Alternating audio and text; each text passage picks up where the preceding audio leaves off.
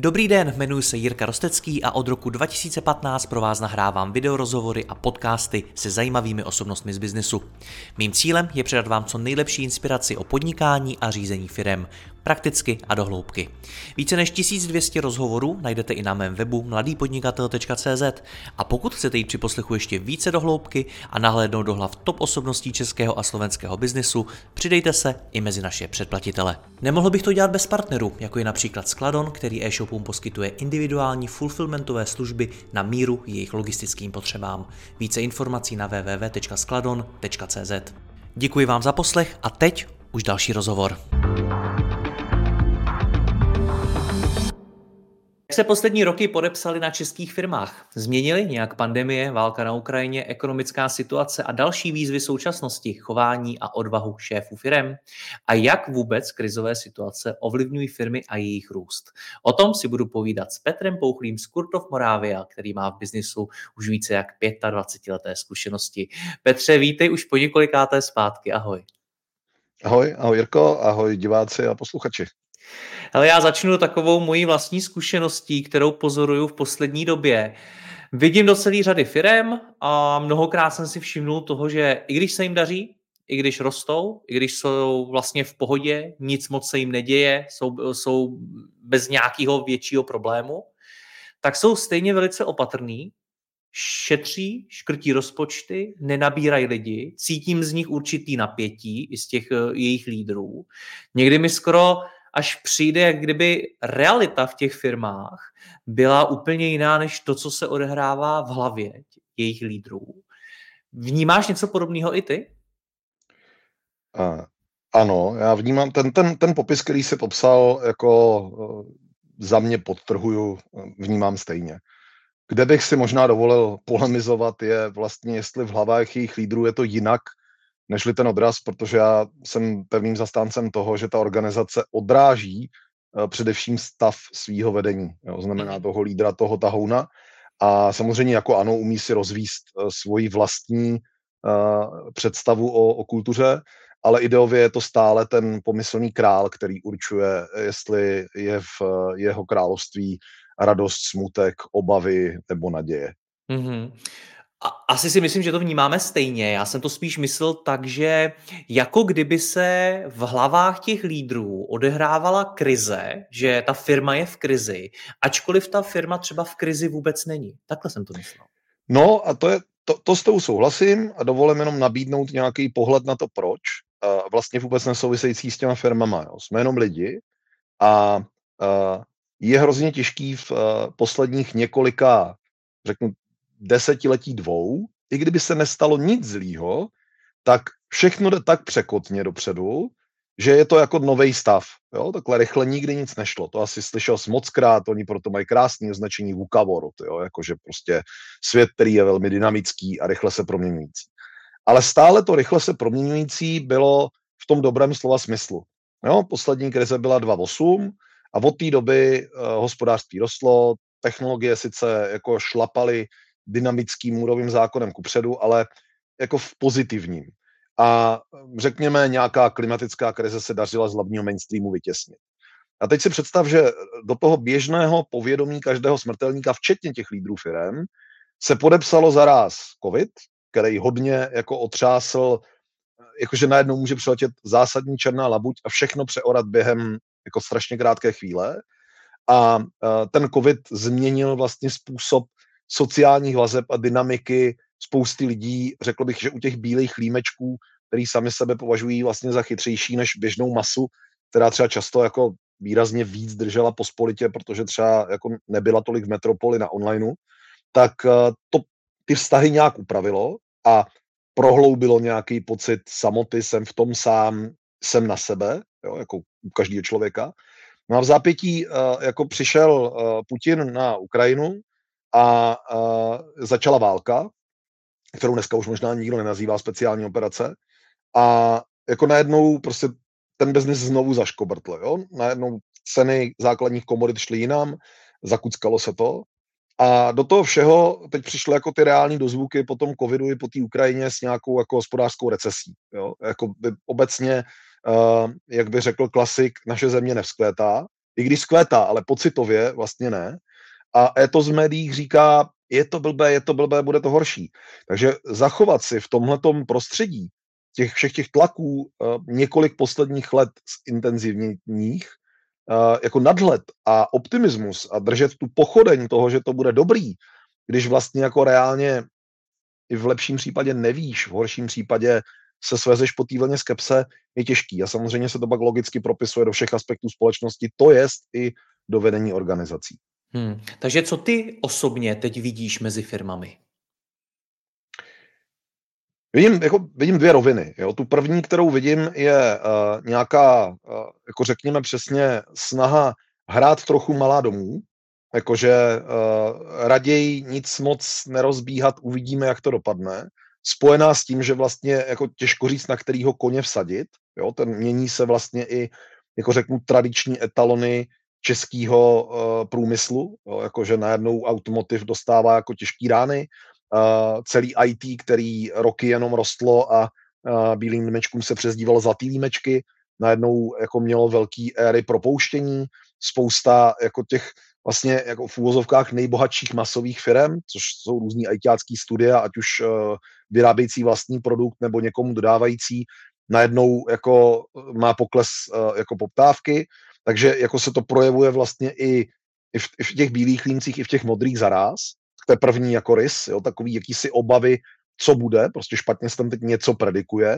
Hmm, a druhý s tím související rys, ti, kteří Eh, řekněme, byli jako menší a střední a za covidu byli díky tomu nucení, pokud neměli dostatečné rezervy, což si přiznejme, prostě spousta malých a středních firm jako vůbec nekalkuluje s nějakým covidem ve svém finančním plánu a možná, že to ani nejde v rámci nějaké konkurenceschopnosti, tak uh, potřebovali propouštět. Jo. Vlastně jako dělali se tam tvrdý řezy a, a to bolelo. Jo. Často to byli uh, prostě mm, hráči, kteří nikdy nezažili takovouhle situaci, že potřebovali propouštět, eh, řekněme, jako fakt tvrdě, jo, vyhazovat, nikoliv jako propouštět, že někdo odešel, nebo tu se někde nezhodli, nebo něco, ale prostě opravdu jako uh, jít z tlustých do tenkejch a teď jako můžou sice znovu nabírat, ale strašně hodně z nich jako zvažuje, jestli, jestli do toho jako jít, jo, jestli vlastně ta zodpovědnost, kterou je super, že jako cejtěj za ty jejich lidi, uh, jakože si jsou jí schopní znovu přijmout. Jo? Je to nějaký, nějaký nálož na bedra, kterou uh, je vlastně otázka, jestli, jestli si na sebe chtějí nějakým způsobem uh, naložit. Tečka. Mm-hmm. No, jako to, to, to za mě vnímám jako hlavní vlivy. A pak teda ještě jako úplně jako jeden, jeden aspekt, který dneska je obrovsky sexy, jo, říct jako cokoliv, jak neřeknu AI, tak uh, jako nedávej to prostě do titulku, jo. Ale uh, jako AI je další jako game changer, který kdokoliv, kdo už se trochu osál, tak řekne, aha, maybe. Ale zrovna včera jsem viděl krásný data z European Freelance eh, Labor, jakože to, to, co dělají vlastně freelanceri, kteří dodávají, eh, řeknu, jako digitální výstupy. Jo, to znamená, dělají něco, co z pravidla zbastli na počítači a můžou to poslat kamkoliv. Sorta, která několik posledních let, ti šikovní, co uměli dělat uh, jako tyhle ty věci, řekněme, nadprůměrně dobře, tak byli často digitální nomádi, uh, rádi uh, jakoby cestovali někde po světě, si změnil se jim způsob, který COVID jenom podpořil. A najednou uh, jako na tom trhu je ze 60% vymeteno, to nahradili veškerý algoritmy chat GPT-4 uh, jako již teď. A i ti ostatní potřebovali slevnit, jo? ty čísla říkají řádově 15 až 20% oproti tomu, kde byli, což vzhledem k tomu, že všechno ostatní zdražuje, tak vlastně jako není žádný prima trend a zvýšil se počet lidí na trhu práce. Nemyslím počet lidí takových těch trvalých, jako statistiky pracovního úřadu, to uvidíme ještě až v dalším odraze a jako samozřejmě, jak správně poznamenal Lukáš Pítra včera, potřebujeme instalatéry a opraváře skútrů, takže je super, když se rekvalifikují ale jako reálně to ten dopad má. Jo. Ty lidi na tom trhu jsou, takový ty gigaři, uh, čaři, kteří jsou ochotní někde vypomoct a vlastně ptají se těch, uh, řekněme, menších a středních firmiček, hele, nemáte tam nějaký job, já bych něco vzal a uh, to taky přidává k té nejistotě toho, že jako když lidi nebyli, tak si ještě člověk řekl, OK, naberu ho, co kdyby už potom nebyl, i když to teď chvíli nebude úplně vydělečný, zatímco teď to je jako sakra si musím být jist, jestli chci do nového člověka, když jsem prostě mikro nebo malá firma, protože ho pak budu muset možná vyhodit, jelikož ta stabilita furt ještě není a nikdy už nebude, jo? Hmm. nebo minimálně ještě dlouhý rok. My to rozebereme podrobněji, jak tu umělou inteligenci, tak ten strach z té zodpovědnosti za lidi a podobně, který si třeba teď zmiňoval. Já tam slyším, že jsi zmínil, že vidíš hlavně dvě věci a to je nějaká, řekněme, nejistota a je to strach z té hmm. budoucnosti. Já tam vnímám ještě jednu věc a to je prostě jako vyčerpání, protože řada těch chlapů a ženských, co řídí ty firmy, byla v posledních letech prostě podnos eh, v docela v problémech, když to řeknu slušně. Když se s nimi o tom bavím, tak to většinou slušně neříkají. A teď vlastně přichází v období, kdy už možná nemáš zavřený kamenný prodejny, eh, neřešíš prostě 500% nárůst objednávek v covidu a podobně, nemusíš zavírat kanceláře a tak dále, ale jako kdyby si mohl růst, jako kdyby už to bylo jako všechno dobrý, ale ono vlastně není. Jak z tvý zkušenosti teď tohle co ty podnikatelé vnímají? Ta, uh, hele, a tak jak já to vnímám, to, co říkáš, ta resilience, toho uh, jako vlastně dolehlo někde, že cítím únavu, jo. Tak já si myslím, že to hrozně dlouhou dobu byla především jako adrenalinová jízda. To znamená, že když tam ta únava byla, tak uh, furt ten, uh, ten vykoupený adrenalin, ten dopamin, ty, ty jako hormony, které byly vlastně pozitivní, jo, v tom slova smyslu jedu a nevnímám bolest prostě protože jedu, tak ty uh, za trochu to období klidu za covidu, a teď období klidu chápu pro někoho, kdo má e-shop a jede o 300% nahoru, není až takový období klidu, ale vlastně v mnoha ohledech to klid byl, na spoustě frontách se ten svět chvíli zastavil, jo. A on si najednou jako člověk uvědomil, jako zpomalil. Všichni jsme zpomalili, i ty, i ty jako nejúspěšnější biznismeni té doby. A, a trochu to pak člověku dá jako najevo zpětnou, jako zpětný šlech do toho těla, i fyzický, i mentální, jako hele, nejsme nesmrtelní, jo. A uh, to je jedna rovina, až je druhá, jako vlastně toho mladého biznesu za covidu tolik nepřibylo.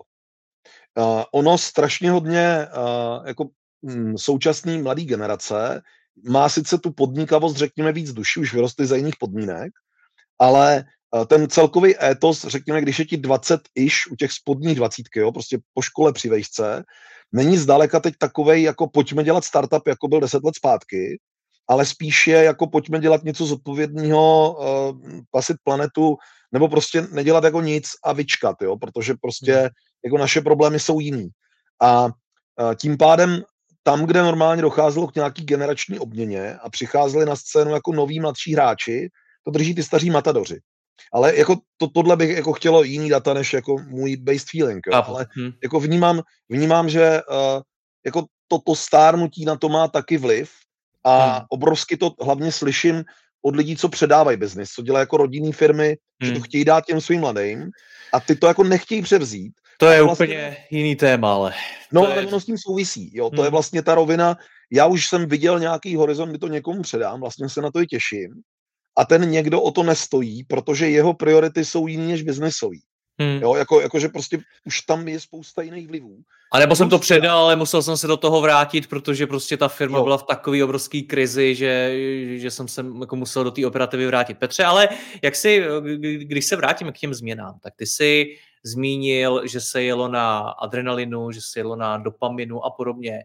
Já bych z těch látek možná vybral jako ještě jednu, na který se jelo, a to byl serotonin, protože ten hormon štěstí a radosti a spokojenosti a podobně, protože když si založil tu firmu, tak před tím covidem jako velká část firm kolem mě rostla, dařily se úspěchy, mm. jo, zprávy byly plný pozitivní, pozitivních informací o tom, kdo kde získal jakou investici, expandoval a tak dále.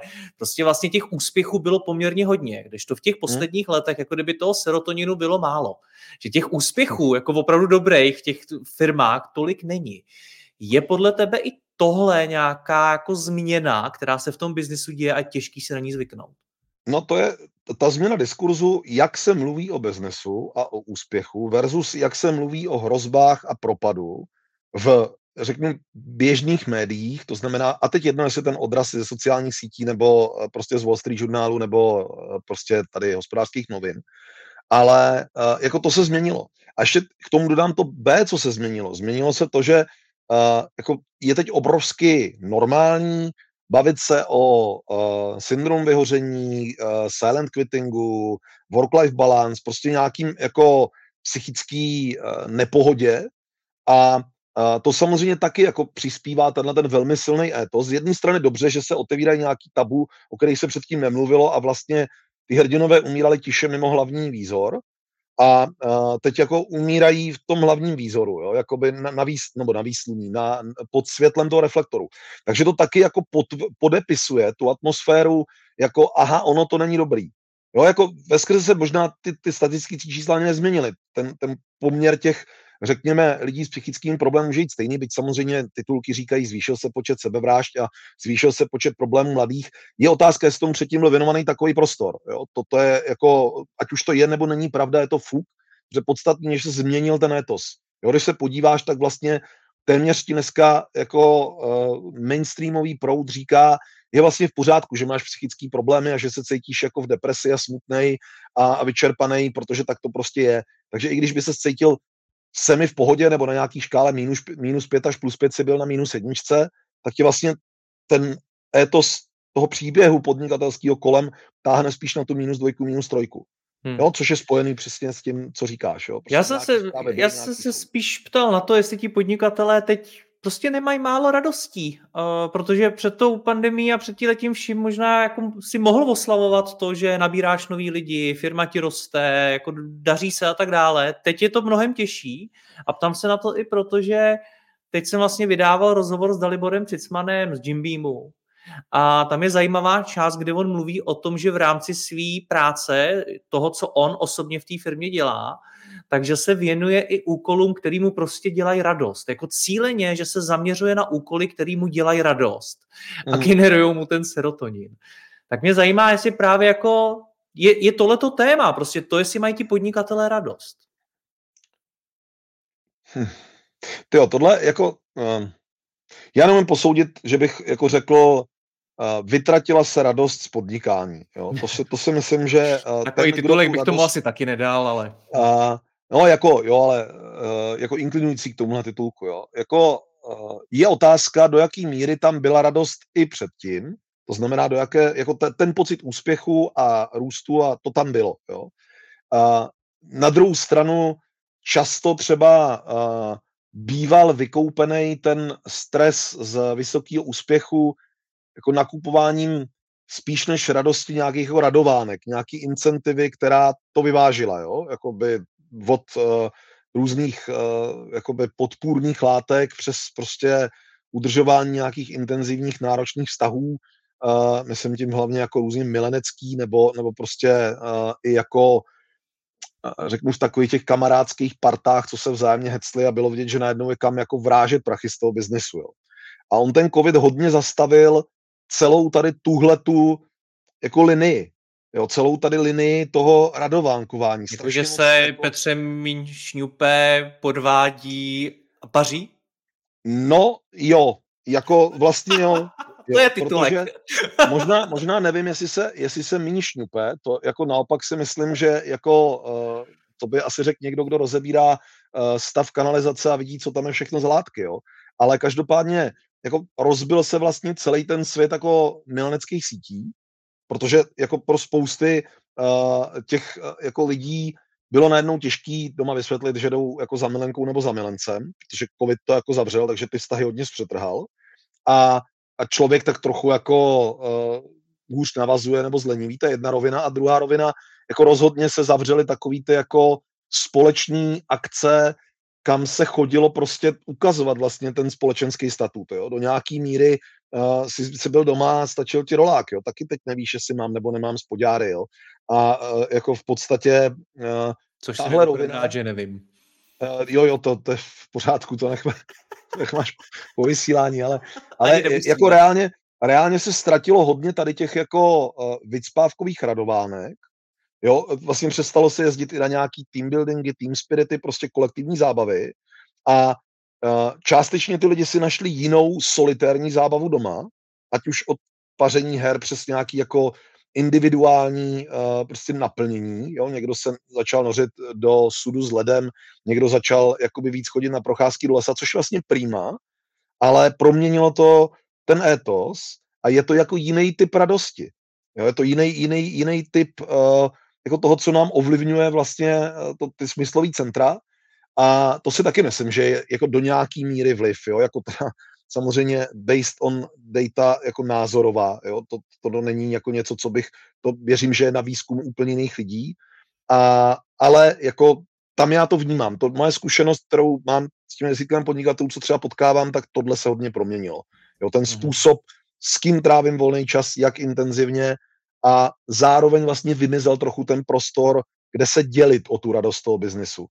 Jo, jako hmm. by prostě zmizely ty eventy a i přesto, že jsou znovu nahrazený tím, že můžeš dneska chodit na eventy, ale vlastně kdokoliv, kdo dělá eventy, tak ti řekne, že v podstatě prodá víc lidí, eh, víc lístků, pardon, víc lístků online než offline, že spousta těch lidí je prostě línej chet a ta, ta lenost může být někdy nahrazená tím, že už si prostě zvykli na nějaký jiný řád jako života, jo, že, že dají nějaký priority víc tomu jako lokálnímu životu, začali si mezi tím zpravovat, já nevím, nějaký auto, mašinu, nebo barák, nebo zahradu, nebo prostě kousek lesa a je to jiný, je to jiný prostě, no. Hmm. A tím Takže pádem... když shrneme to, o čem se tady 20 hmm. minut bavíme, tak eh, kdyby si měl srovnat biznis předtím a biznis teď, tak co jsou takový největší highlighty, největší rozdíly, který tam vidíš?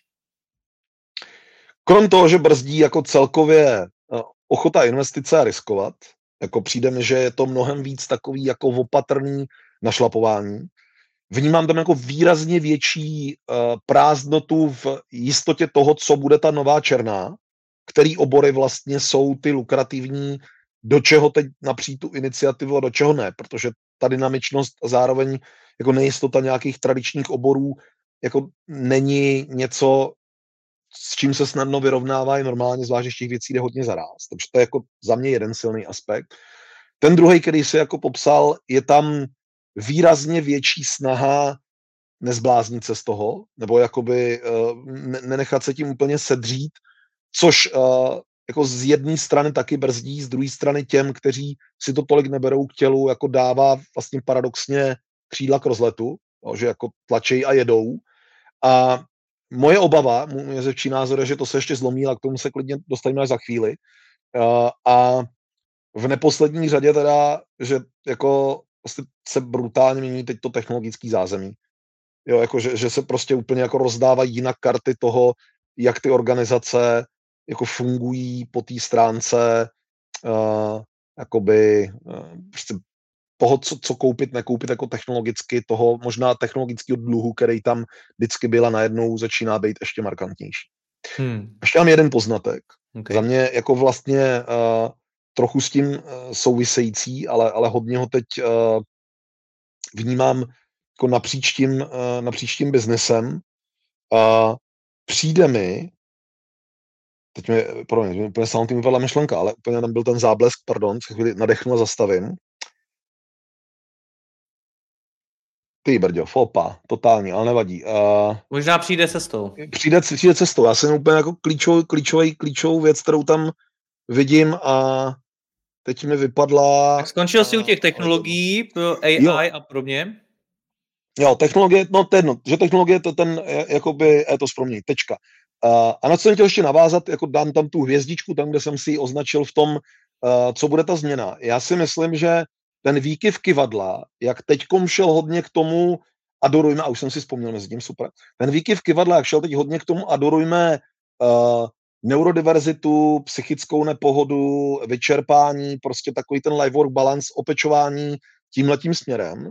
A chvíli měli nálepku jako bad guys, všichni takový ti jako, řeknu, asociální uh, psychopati, který vlastně jinak jsme zbožňovali v tom diskurzu, jo, prostě, že měli ty úspěchy a šli jako v úvozovkách přes vztahy. Eh, vytáhnul bych Elona Maska, protože je úplně ikonický příklad.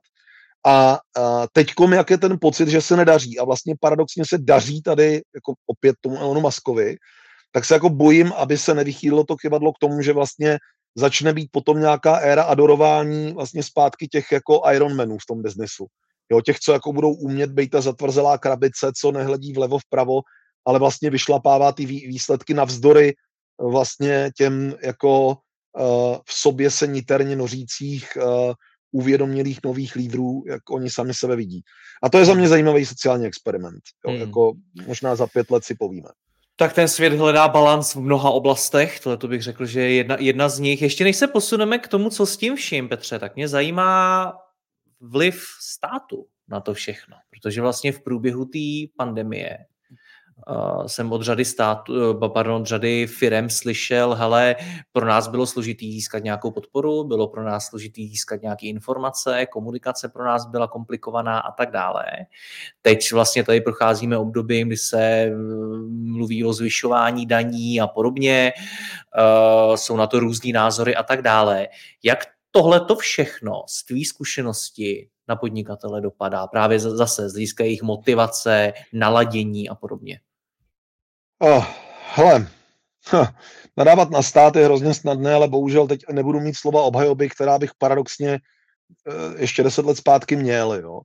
A když nemáš jako ukotvení v systému, tak se ti dělá jakýkoliv progres strašně špatně. Jako to je má zkušenost jako změnového designéra z malých jako prostředí, na tož velkých. Uh, myslím si, že spolíhat na to, že stát něco za podnikatele vyřeší a že se špatně řeší to a tak, tak to za mě osobně jsou pláče, kterým jako, jako sice chápu, co na tom ty lidi prudí, ale na druhou stranu jako je to jejich biznis a to, že stát vůbec nějak chce pomoct, je jeho dobrá vůle. Jo. Jako samozřejmě měl by to být nějaký záměr ministerstva průmyslu a obchodu, ale jako já bych na to vlastně nikdy ani nespolíhal. Co je ale horší průser je, že vlastně stát je ten lídr toho našeho prostředí a on je tichý. Já jako vůbec nevím, jaký jsou plány jakýkoliv uh, jako uh, současné vlády, i když jsem jako její volič, ale v podstatě jsem rozčarován ne z toho, že zvyšují daně, to bych pochopil, jako ve skutečnosti, jako tu, tuhle tu makroekonomickou stránku si představit umím, ale to, jakým způsobem to komunikovaný, tak kdyby takhle změnu v uzavřený firmě řídil jakýkoliv změnový konzultant, tak si nezaslouží vydělat na slanou vodu. A jako způsob, jakým uh, náš stát řídí svoje vlastní interní PR, tu interní komunikaci, je naprosto tragický. Jako ona neexistuje. Což znamená, že potom ten prostor vyhrávají dezinformace a, a, a nebo prostě frustrace, která nemá nálepku. A to je mnohem horší. Jako není problém, že se zvýšejí daně, nebo že se, já nevím, někde přestane dávat nějaká podpora, ty faktické dopady, ty by ještě průměrný smrtelník odpustil. Ale co nemůže odpustit, je to, že neslyší od svého vedení, od těch jako lídrů státu, kam teda jdeme. Čemu to bude teď dobrý? Jo, to i ten, proboha, já teď řeknu, že ještě Klaus nebyl špatný, ale jako vlastně i ten Klaus dokázal říct, utahujeme opasky, ale vysvětloval relativně trpělivě, proč se tak děje jako, jako v 97. mně prostě byl jasný étos, jako středoškolákovi, jo, že prostě ano, nemáme se teď tak dobře, musíme se trochu uskromnit, utahujeme ty opasky, ale vlastně je to proto, aby za pět let jsme se měli líp. Je tam nějaká vize. A jako v hmm. podstatě já jsem neslyšel od žádného oficiálního zdroje žádnou vizi. Jako žádnou, jo. Hmm. A to je jedna rovina. A druhá rovina, samozřejmě i jako průměrně inteligentní lední medvěd si všimnul, že jako government posledních 8-12 let byl schopen zpracovat evropské peníze, který nám ta Evropská komise cpe horem spodem, prostě jako stovky miliard korun říká, do něčeho je vraste. Do rozvoje infrastruktury, do uh, investic do, a tak dále. A z toho se vyčerpalo 45-47% a zbytek jsme vraceli, protože úředník nebyl schopen vypsat ten tender, protože prostě byl tak blbě napsaný, že se někdo nepřihlásil. Jo, jako vlastně hmm. Rozumím. promarněná příležitost. A ještě, když se člověk podívá kolem a vidí typicky, co já slyším z toho biznesu, koukněte na Poláky. Jo, jako, jako oni to proměnili v dálnice a v rozvoji a všechno. A ty Poláci byli oproti nám popelka, ale fakt nás jako číselně všem už předběhli a dokázali využít ty evropský prachy, který nám ta Evropa dávala, ale úplně stejně. To nebylo, že by Poláci měli větší lobby nebo že nám sebrali peníze z našeho talíře, ne. My jsme byli lempli jako napříč celým tím jako eh, byrokratickým aparátem, který bohužel eh, za těch 20 let od revoluce jako nesprofe, eh, nestá se profíky, tak bych se zamotal toho slova. Mohli bychom o tom diskutovat je jako to mnohem dál, jak o Polsku, o Německu a tak dále. Je pravda, že já často slýchám, že vládě nebo celý, celý zemi chybí nějaká vize, že jsou tady nevyužitý příležitosti, hmm. že se neřeší příčiny těch problémů a podobně, že je vlastně problém v tom, že se tím mění poměrně rychle ty vlády, každá přichází s něčím jiným, nestačí se ty věci ani zapracovat a ty jako podnikatel kolikrát vlastně ani nevíš, co bude za tři, čtyři roky a jestli se to asi úplně nezmění a tak dále. To, co si z toho ale já zatím odnáším, i vzhledem k tomu, o čem jsme se bavili předtím, takže podnikat je stále těžší. Mm, myslím si, že jako v tuto chvíli je to těžší, než to bylo eh, jako před třemi, čtyřmi roky. Začít podnikat, rozhodně. A ne začít, zároveň... ale podnikat. No, podnikat, ano. Začít okay. podnikat i podnikat, mm-hmm. protože eh, ať už je to v hlavě nebo i v realitě, tak to v, to hlav, to v té hlavě vyhrává a teď prostě ten étos je poraženecký, nebo minimálně jaksi zoufale přešlapující a to samo o sobě stačí, aby se to zhoršilo. Jo, že, že jako když nevidím, kam to chci zlepšit, tak se to vždycky zhoršuje. Zůstat celá na místě v biznisu znamená jako ztrácet. A uh, ta vůle a síle jít dopředu, tu tam teď zdaleka tolik nevnímám. A ještě k tomu navážu jednu tvrdou věc. Jo.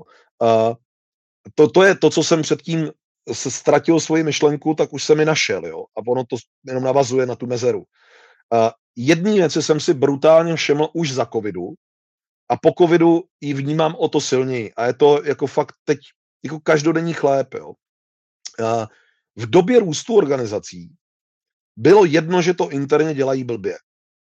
V době hospodářských krizí se vlastně, eh, jako když se koukneme do historie posledních 100 let všech v podstatě ekonomik, tak v době krize a úpadku se začíná jako zefektivňovat postup výroby. Ten uh, value stream v té organizaci prostě musí šlapat jako švýcarský hodinky. Jo. Ty moc nemůžeš věřit těm věcem venku, ale můžeš ve svém kontrolovaném prostoru měnit ty věci dovnitř. Takže v podstatě tě to k tomu přimě i tak nějaký selský rozum a začíná se hledat efektivita. Jo, začíná se hledat prostě, jak to dělat jako líp. A, pardon, za mě tohle brutálně zmizelo. Jako, pardon, eh, zmizela schopnost firem řídit efektivní management. Řeklo se, budeme agilní, budeme mít managementy 3.0, 4.0, 5.0, já nevím kolik nula. Ale já strašně moc vidím, a ta vláda je prvním takovým řadě, a vždycky byla, ale i v těch firmách chybí ten management 1.0 často. Jakože tam nemají tu efektivitu a nikdy neměli. Prostě rychle vyrostli, dařilo se jim, nepotřeboval vlastně klasický management, trochu jim opovrhovali. Jo, vlastně jako řekli si, tyjo, to je už zastaralý, my teď jsme jako línoví, agilní, já nevím jaký. A já neříkám, že být agilní nebo línový je špatný. Já jenom říkám, že prostě se ztratila schopnost managementu 1.0, takové té jako přirozené manažerské práce a to se jako obrovsky projevuje. Mimochodně dovolím se tady poznámku McKenzie, což samozřejmě chápu, že může být specifický vtip pro leckoho, jo, ale stále je to globální prostě 12 eh, miliardový prostě obrat konzultační, se letos zaměřili právě na to, na ten middle management, na to klasický manažování, jako ten management 1.0, kdy pochopili, že tohle je teď jako nejmíň vlastně podporovaná skupina, je o ní ticho, ale zároveň na ní všechny ty organizace vlastně stojí jo, na, na, tom, na tom minimum hmm. managementu a že tam to hoří ze všech stran. Jo, a jako hmm. to, to je etos, který vnímám letos jako extrémně silně uh, jako v tomhletom, v tomhletom gardu. Tečka. Jo, jako Já, mě, mě, mě, mě k tohle tomu napadá to, že mám za sebou i několik rozhovorů, můžu zmínit třeba Pavla Vopařina s Bonami, kde jsme si povídali a v řadě dalších rozhovorech o tom, hele, my jsme začali škrtat, my jsme zjistili, že velkou část zaměstnanců vlastně nepotřebujeme a že s, ní, že s menším počtem lidí dokážeme udělat stejnou práci, nebo že nám prostě tečou peníze na místech, kde jsme to ani nevěděli, jo, nebo že nedokážeme ani si spočítat některé věci a podobně, že nemáme připravený krizový plány, jo, a vlastně nevíme, jak ta firma bude postupovat, když, když se něco stane, což nemusí být pandemie, to může být prostě cokoliv. A na to to se dost často říká, že tohle, co jsme tady zažili v těch posledních letech, pomáhá k těm podnikatelům takový, řekněme, jakoby dospělosti podnikatelský. Prostě nabrat ty zkušenosti i z toho špatného. Vnímáš, že v tomhle ohledu je to nějakým způsobem prospěšný? No, já jako jezevec jsem v tomhle obrovský optimista. Já vlastně jako covid považuji za Děkuji, že posloucháte tento rozhovor. Jeho zbytek je určený exkluzivně pro naše předplatitele, kteří si mohou poslechnout i celou řadu dalších top osobností českého a slovenského biznesu. V poslechu můžete pokračovat během chvíle na mladýpodnikatel.cz lomeno předplatné. Zakoupením předplatného navíc podpoříte i moji práci a budu tak moci tvořit další rozhovory a inspiraci pro vaše podnikání a vaši kariéru. Děkuji vám, Jirka Rostecký.